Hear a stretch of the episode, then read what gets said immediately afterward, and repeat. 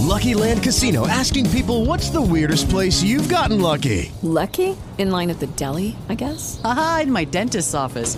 More than once, actually. Do I have to say? Yes, you do. In the car before my kids' PTA meeting. Really? Yes. Excuse me, what's the weirdest place you've gotten lucky? I never win and tell. Well, there you have it. You can get lucky anywhere playing at LuckyLandSlots.com. Play for free right now. Are you feeling lucky? No purchase necessary. Void where prohibited by law. 18 plus. Terms and conditions apply. See website for details. El Poptail Podcast.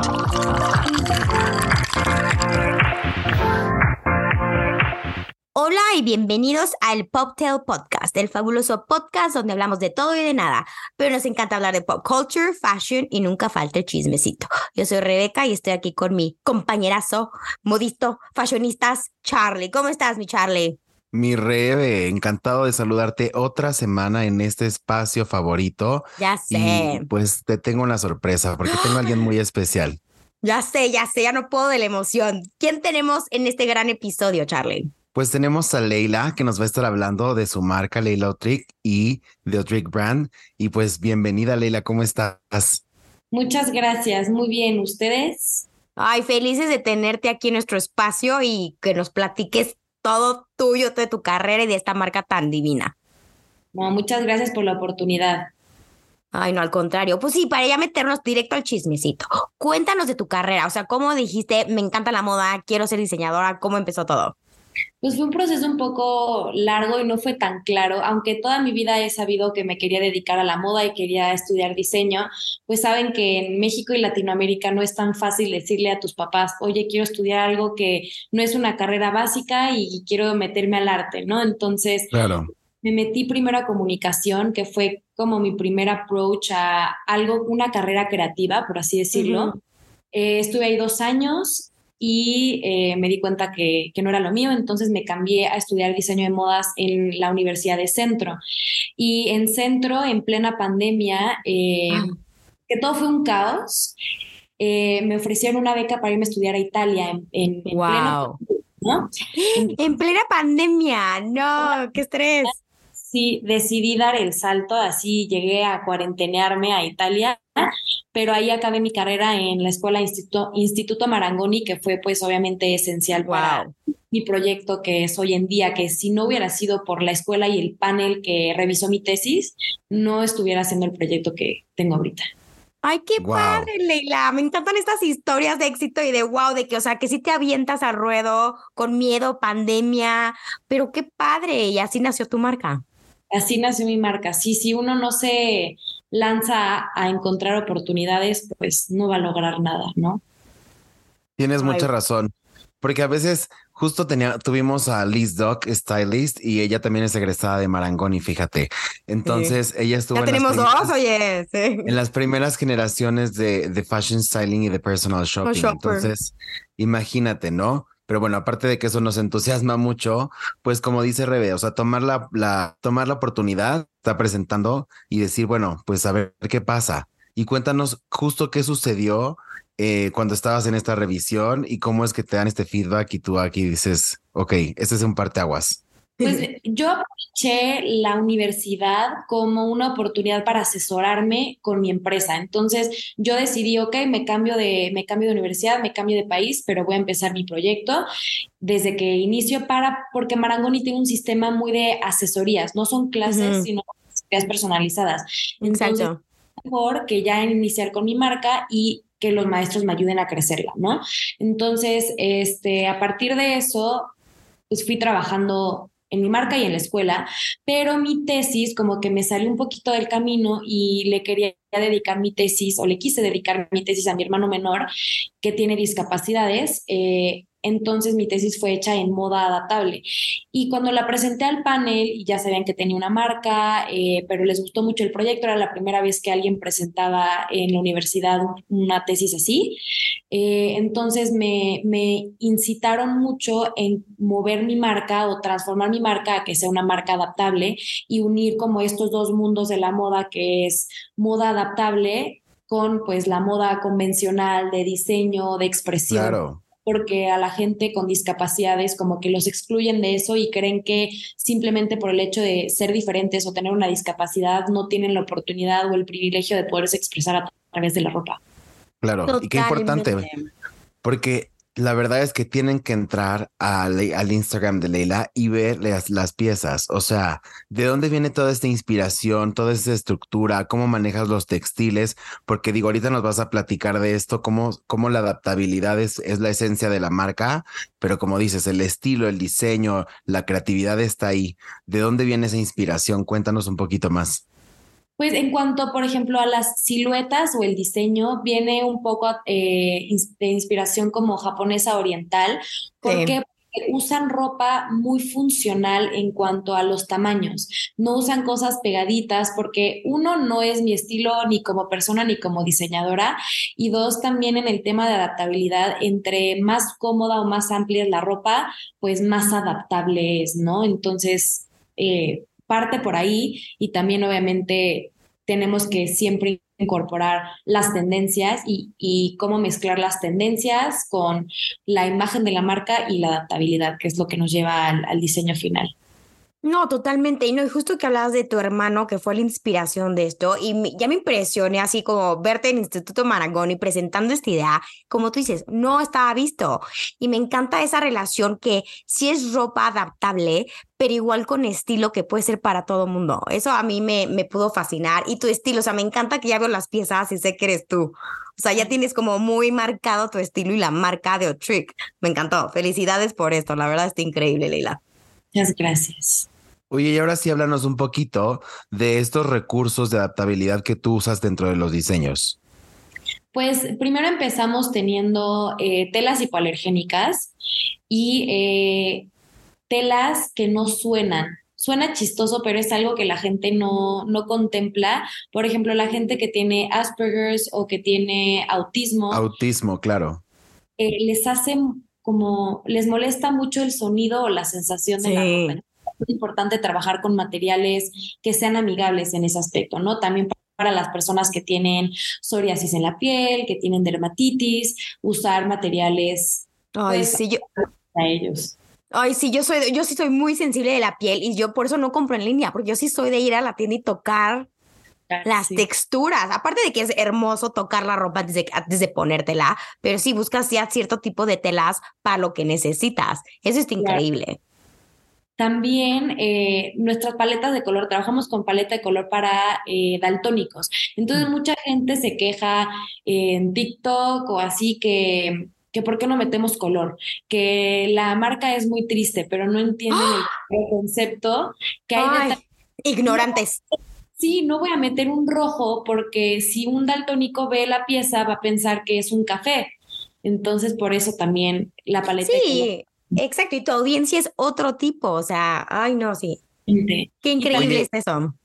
Perdón, Leila. Y también eh, hay una parte para, para discapacidad visual, ¿correcto? Además de, de, las personas con daltonismo, cuéntanos eso y cómo lo integras. O sea, cómo todo esto llega desde la parte de Marangón y dices, voy a atacar como a todas estas, estas oportunidades o cómo. El chiste es que la gente entienda que las discapacidades que existen no solo son eh, Down, la ceguera y el autismo. Mi hermano no tiene una discapacidad per se que existe en un libro, ¿no? Lo de él fue una negligencia médica y demás. Entonces, lo que yo he querido hacer es incorporar la mayor cantidad de, de discapacidades en la marca, o sea, hacerla verdaderamente adaptable, que no la hace una marca para discapacitados, sino la hace una marca adaptable. En el tema de ceguera, aparte del, daltonismo, tenemos unas placas que apenas sacamos para esta nueva colección, eh, que son unas placas de braille, que, eh, bueno, preguntándole a personas ciegas qué es lo que buscan en la ropa, principalmente es el color y eh, cómo se usa, o sea, el lavado, ¿no? Si es tintorería, si se lava casa, etcétera. Entonces, esas plaquitas las acabamos de incorporar y en las partes superiores se ponen como atrás en el cuello y eh, en los pantalones se ponen como cuando compras unos jeans de Levi's, como esa marca que tienen ellos de como de cuero, nosotros ahí ponemos en esa posición las placas de, de braille para que sean eh, alcanzables. Qué increíble es eso, qué baro. O sea, estás pensando en todo, o sea, hasta los detalles. Está increíble eso, Leila. Y es que justo yo creo que algo que tú haces a través de la marca es dar independencia a las personas, ¿no? O sea, que puedan no depender de una persona para que los vista, para que haga, para que, sino que esto también platícanos por favor de las hechuras que tienes que son como muy compatibles para las personas que usan prótesis. Eso también fue algo muy importante en mi tesis, el hacer entender que la moda no es algo visual nada más, es algo emocional. Entonces, si tú te ves bien, te sientes mejor. Totalmente. sentir atractivos, todos nos queremos ver bien, todos nos queremos expresar. Entonces también ahí es donde entra la parte del diseño, porque, o sea, es mucho más fácil que yo hubiera hecho una marca adaptable y de básicos y punto y se acabó. Entonces, en el tema de, por ejemplo, de prótesis que, que mencionaste, Carlos, es este, por ejemplo, tenemos algunos cierres que están posicionados donde sabemos que va a facilitar la puesta, porque, por ejemplo, hablando de una persona con una prótesis en la pierna, cuando se tiene que poner la prótesis, se la va a tener que poner antes del pantalón o comprar un pantalón amplio para que se pueda subir el pantalón hasta la rodilla y colocar la prótesis. Entonces ahí entran dos conceptos. Uno, eh, eh, la inspiración de la moda oriental, que es amplia. También, obviamente, incorporar cierres laterales para que puedan abrir el pantalón y ponerse la prótesis, que también ese cierre se pensó como parte del diseño. Si, no sé, alguien se quiere poner unos tacones, unos botines y quieren que se vea el, zapato, ¿no? Entonces también va con ese tema. Y los cierres también los tenemos hasta en las partes superiores, ¿no? En, en las camisas, en un brazos para que se puedan vestir más fácil, en los hombros, en las t-shirts para que puedan meter la cabeza de una manera más sencilla, etcétera. Sí, no, es increíble. Y aparte me hicieron acordar esas piezas, las típicas como en los noventas, ¿no? Que era de moda que los pantalones cargo con los cierres, ¿no? Pero me encanta la funcionalidad que le das a tu clientela. Y aparte, como tú lo dices, no nada más que sea funcional, pero que tenga estilo, que sea bonito. O sea, porque mucha gente, yo me acuerdo que o cortaba los pantalones o los doblan para que les quede, ¿no? Pero lo que tú estás haciendo es de, hay ropa para ti y con estilo y bonito, ya sabes, no así como cualquier cosa que lo tienen que hacer ellos en casa. Creo que la adaptabilidad, las personas, lo de, las personas que no tienen una discapacidad lo tienen que ver como una oportunidad porque te da más variabilidad en tu ropa. O sea, nosotros en casi todos los sacos ponemos unos cierres en, en las sisas, en las mangas. Mm ahí te da una oportunidad, aparte de ser adaptable, el quiero usar un saco hoy o hoy lo quiero usar como chaleco, entonces le quito las bandas. Totalmente. Oye, aparte cuando estás diseñando este tipo de piezas, o sea, ¿dónde ves tu inspiración, tu motivación? ¿Cómo empiezas? ¿O de cuál es tu parte de empezar a diseñar este tipo de ropa? Lo que empezamos a hacer es primero un análisis de tendencias y un análisis de competencias para ver qué es lo que va a salir, qué es lo que está gustando, qué no, y a partir de ahí, obviamente hacer un mood board, la paleta de color, los textiles que queremos usar y ver cuáles diseños o cuáles tendencias se podrían hacer adaptables, porque obviamente no, no, todo se puede hacer adaptable, sí, pero todo lleva su complejidad. Entonces, Claro. Oye, me imagino que tú trabajas con un equipo de diseño, tú eres diseñadora, ¿no? Entonces, me imagino que tienes a alguien que te ayuda ahorita, porque pues obviamente como joven emprendedora le estás rompiendo, está pegando, entonces pues necesitas como delegar ciertas cosas. Platícanos cómo es este proceso de diseño en tu taller, eh, la gente que está contigo, cuánto se tardan en fabricar las piezas a Prox, cómo es el tratado de los, de los textiles, perdón. Pues mira, somos un equipo muy pequeño. Eh, trabajo yo con una intern que me ha ayudado mucho y ya. Ay, wow, eso. Sí se puede. Sí se puede, es, una friega, pero, pero así se empieza, ni modo. No, no, no se pueden imaginar la gente que vas a empezar con un equipo enorme porque. No, sí. Pero la maquila eh, y toda la producción subcontrato a un grupo de mujeres en Puebla que me trabajan increíble. Ay, wow. Ya yo a ellas les entrego telas, fichas técnicas, este, botones, cierres, todo lo que se necesite para que ellos nada más me los tengan que, pues, que coser, que manufacturar. Exacto. Y me imagino que sí tienes, o sea, podemos entrar a tu página y comprar ciertas piezas o también tienes muchas que es mandada a hacer, o sea, la medida.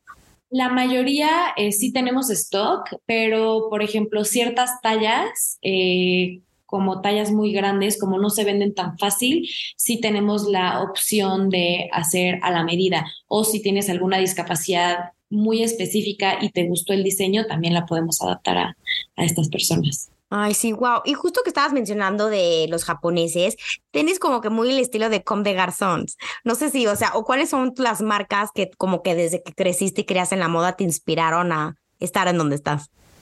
Hay una marca en particular que se llama Elliot Emil, que a mí me encanta porque yo la conozco desde que no eran famosos, literalmente desde que empezaron con sus muestras y me gustó y me llamó mucho la atención cómo ellos juegan con industrias que no quedan dentro de la moda. O sea, por ejemplo, ellos juegan mucho con herrajes, que me inspiraron a trabajar mucho con herrajes, con cadenas, entonces incorporar y hacer como una unión entre estos mundos completamente diferentes, que se termina como reduciendo a lo que hago yo, ¿no? Tratando de unir estos dos mundos de diseño y adaptabilidad. Ay, amo. Y a la marca que más me ha inspirado. Ay, wow. No, sí, está increíble eso. Y digamos, hablando de a futuro, antes de que entremos al chismecito sabroso, ¿cuáles son los proyectos de O-Trip? Pues la siguiente semana nos vamos a Monterrey, a una, a la feria de Vogue, donde los conocí, pero la edición de Monterrey, entonces estoy emocionada. ¡Ay, qué padre! y, y cuando salga este capítulo, cabe mencionar que ya estuviste por allá. Exacto. Entonces, porque estamos grabando un poco antes, ya nos comentarás y ya nosotros postaremos en redes sociales cómo, cómo te va por allá en tiempo real para que vayan conociendo qué, qué hace tu proyecto. Esperemos que muy bien, pero sí, ahorita planeando en diferentes ferias para, para presentarme, en diferente, me estoy tratando de hacer, bueno, estoy haciendo más bien mancuernas con diferentes empresas que nos pueden ayudar a posicionarnos en México y en Estados Unidos para poder dar como a conocer más la marca, ¿no? Dar a conocer más la marca y de una manera un poco más profesional y menos casera, ¿no? También, eh, pues el, el, plan ideal de la parte adaptable es podernos asociar con alguna empresa tipo Coppel o tipo Walmart para poder hacer una línea de ropa adaptable y accesible en cuanto a precios, porque pues el 16% de la población mexicana que tiene alguna discapacidad, obviamente no tienen eh, la capacidad económica para comprar unas piezas de lujo Sí, claro, totalmente. No, pero qué padre, seguro te va a ir súper bien, Leila, porque como tú dices, es una marca con una idea increíble para ayudar y, o sea, bien hecho. O sea, entonces vas a ver. Y con mucho corazón. Y eso siempre, siempre el público, los clientes o quien busca consumir diseño es muy amable con eso y, y pues como que ve, ve el motivo, ve el racional detrás de, ¿no? Claro, sí, uno necesita siempre cuando va a emprender buscar un problema y solucionarlo, buscar una necesidad y cubrirla. Claro. Oye, Leila, ¿ya has pensado a lo mejor en, en algún diseño como, pues no sé, como de eh, algo de alta costura, eh, igual como con este tema de adaptable, o a lo mejor este, a nosotros nos encantan las novias, los vestidos de novia. Pues no, o sea, no tal cual alta costura, costura. Pero hago cosas a la medida. O sea, por ejemplo, se casa mi mejor amiga y le estoy haciendo el traje al novio. Wow. Entonces, Eh, le estoy haciendo varios vestidos a las invitadas. En mi futura boda haré mis vestidos. Entonces, sí es un área que, que me interesa y que trabajamos, pero sí es eh, bajo pedido. Sí, Super. totalmente. Como el Taylor, qué padre. Ay, sí. sí. a mí me encanta todo el tailor made o un, un, buen saco, no cualquiera, y eso es increíble. Y sí.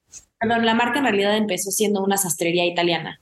Entonces también por eso no queremos soltar esa parte. No, y no la sueltes, porque eso es clásico, siempre, o sea, no pasa de moda y siempre va a haber, o sea, siempre va a haber este clientela para eso, la verdad. Oye, ¿cuál sería tu sueño de colaboración? ¿Con quién te gustaría colaborar para una mi sueño de colaboración. Me agarraron con curva. Para que veas, para que veas. O quién te gustaría que portara unas piezas tuyas, ya sabes. Exacto. O sea, decir, me encantaría Mire, ver esto en tal. Mi colaboración ideal, o sea, yo sé que va a, ser, va a sonar un poco básico, Ay, pero no. yo desde que estudié allá le tengo mucho amor y cariño a la historia de la marca Prada y me encantaría Uf. poder trabajar con Miucha Prada este, hacer una colaboración de marca adaptable con, o una colección de marca adaptable con Prada, eso sí sería. No, wow. De la marca, ¿no? La, los, la paleta de color, eh, las siluetas, los diseños, entonces. No, imagínate, estás hablando aquí con la, con la fan número uno de Miucha Prada. Sí. No, y que la colección de ayer, no, no, no, qué cosa tan más hermosa. Esta mujer sigue revolucionando. Me encanta cómo agarra para muchas gentes lo feo y lo hace hermoso. La sastrería, los shorts, los sacos. No, esa colaboración estaría increíble, Leila. Uno nunca sabe, uno nunca sabe. A ver, we have to dream big. Eh, totalmente, pero si no, ¿qué nos queda? Ay, no, vas a ver que está súper, súper bien. La verdad, te, como volvemos a insistir, lo que estás trabajando para la audiencia que es como corazón, talento y calidad. La verdad, audiencia, búsquenla o Trick Brand, les va a encantar. Vamos a estar compartiendo tus redes también en nuestras redes.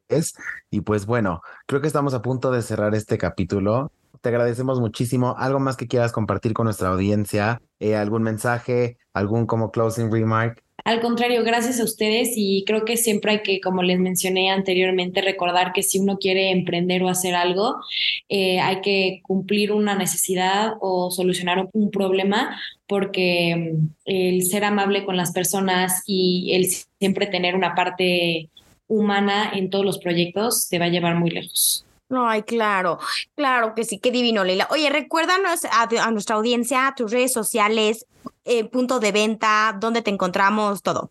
Casi todo eh, vendemos online, puro e-commerce, y tenemos un showroom en Ciudad de México, en San Jerónimo, en la calle Popotla, número 75, y es eh, bajo previa cita. Perfecto. ¿Y tus redes sociales?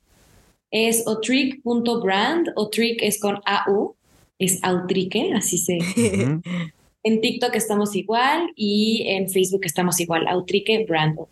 Ay, perfecto. Pues de veras, nuevamente, Leila, muchísimas gracias por estar con nosotros en este espacio y la verdad, muchísimo éxito. Al contrario, gracias a ustedes.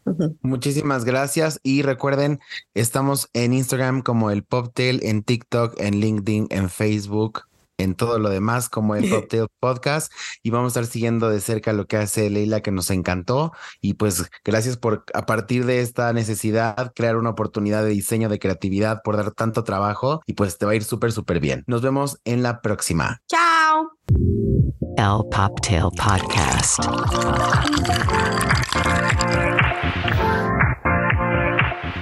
Hello, it is Ryan, and I was on a flight the other day playing one of my favorite social spin slot games on chumbacasino.com. I looked over the person sitting next to me, and you know what they were doing? They were also playing Chumba Casino. Coincidence? I think not. Everybody's loving having fun with it. Chumba Casino is home to hundreds of casino style games that you can play for free anytime, anywhere, even at 30,000 feet. So sign up now at chumbacasino.com to claim your free welcome bonus. That's chumbacasino.com and live the Chumba life. No purchase necessary. Group. Void prohibited by law. See terms and conditions. 18 plus.